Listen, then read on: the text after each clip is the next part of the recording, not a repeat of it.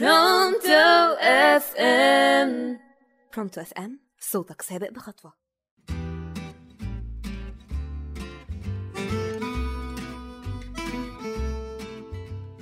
مساء الخير على كل مستمعي راديو Pronto FM أهلا بكم في حلقة جديدة من برنامج toxic معاكم جيلان محمد. حلقتنا النهارده عن نوعين من العلاقات ال toxic المختلفين. واحدة نقدر نتخلص منها والتانية للأسف لا. العلاقة الأولى هي الصحوبية أو الصداقة أو ال best friends زي ما بناخد رأي حد من أهلنا زي الأب والأم في مشاكلنا وبنحتاج خبرتهم فإحنا برضو بنحتاج ناخد رأي حد من سننا. يكون بيبص للأمور بنفس النظرة مش نظرة حد أكبر مننا في السن وأكتر خبرة. أنا مش هتكلم عن كل الصفات بتاعت الصاحب ال toxic لأن أغلب الصفات دي كلكم عارفينها. بس هركز على كام نقطة بقت منتشرة وبتتشاف إنها عادية أو ساعات للأسف حلوة. في نوع من علاقات الصداقة منتشرة حاليا خصوصا بين المراهقين والشباب اللي في سن الجامعة. وهي بدأت بين البنات وللأسف إنها دلوقتي بقت بين الولاد كمان وده weird قوي. وهي تفسير علاقة ال best friends مع بعض. الموضوع بقى امتلاك مش صحوبية. انتي ال best بتاعتي يبقى انتي مش مسموح لك ترمشي حتى من غيري. كل خروجاتك معايا كل تفاصيل يومك أعرفها كل اختيارك لأي حاجة لازم يكون بإذن مني. لو اتكلمتي مع غيري تبقى خيانة ليا. وتبدأ تطلع جملة ربنا يهنيكي بأصحابك الجداد. والله لو اتنين مخطوبين مش هيتعاملوا مع بعض بالغيرة دي. دول ساعات بيغيروا على بعض من أهل بعض. فما تفرحوش قوي لما تلاقوا نفسكم في علاقة صداقة من النوع ده. ده مش معناه حب وإخلاص. دي علاقة مؤذية جدا. ده اسمه حب امتلاك. مش معنى إننا أصحاب إني ما يكونش عندي حياة خاصة بيا. بالعكس ده المفروض إن علاقات الصداقة اتوجدت علشان تدعمني في باقي حياتي الخاصة مش علشان هي اللي تبقى كل حياتي وأوقف كل تفكيري عليها. لازم نعرف إن كل حاجة لازم يكون ليها حدود.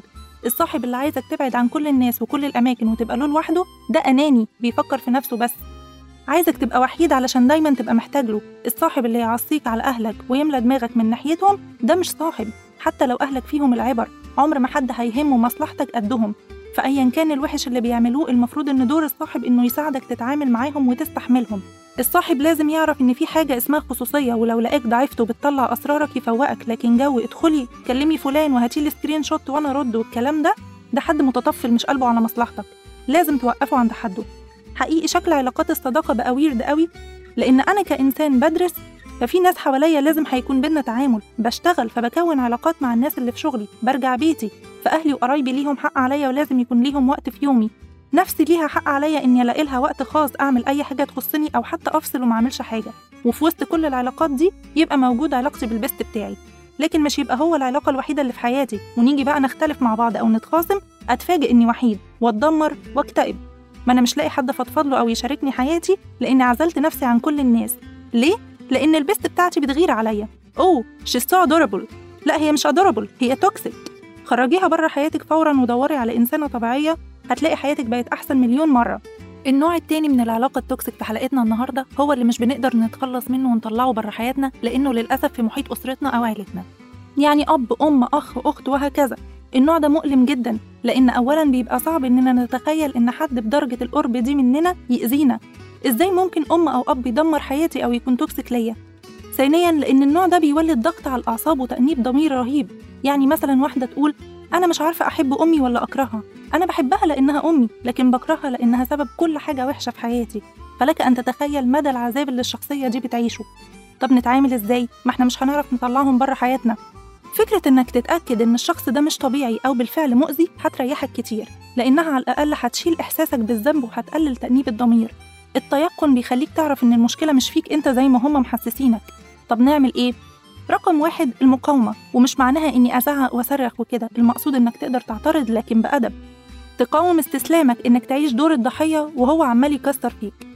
مثلا لو الأم بتهين بنتها وإنتي فاشلة وعمرك ما هتبقي حاجة و و و. فالمفروض إنها تقول من فضلك يا ماما الكلام ده بيضايقني أنا مش متقبلة طريقة الكلام دي. أو أنا كبرت مش هسمح لحد إن إيده تتمد عليا وخصوصا قدام الناس. لازم يكون في وعي إنك تقدر توقف اللي قدامك عند حده. تاني حاجة ممكن تعملها إنك تحط حدود لنفسك. مثلا أنا عارفة إن إخواتي مؤذيين نفسيا مش لازم أحط نفسي في كل خروجة أو تجمع معاهم. تالت حاجة القدرة على التنبيه أو التهديد بالعواقب ودي تكون على حسب درجة العلاقة. بمعنى مثلا لو أنت عملت كده تاني المرة الجاية أنا ممكن ما أحترمكش.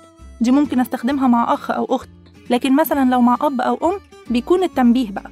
مثلا يا ماما لو هزقتيني تاني قدام الناس أنا هقوم وهسيب المكان بأدب وبجدية وبصوت واطي وثابت. لكن أكون نبهت إن التصرف ده ضايقني وإني هاخد أكشن فعلا مبقاش سلبي. آخر حاجة على قد ما تقدر قلل التواصل مع الأشخاص دي ومش المقصود هنا إننا نقاطعهم. لا طبعا. لكن على قد ما تقدر خلي العلاقة رسمية. التواصل موجود لكن بحدود استنوني في الحلقة الجاية من برنامج توكسيك عشان فيها معلومات مهمة جدا.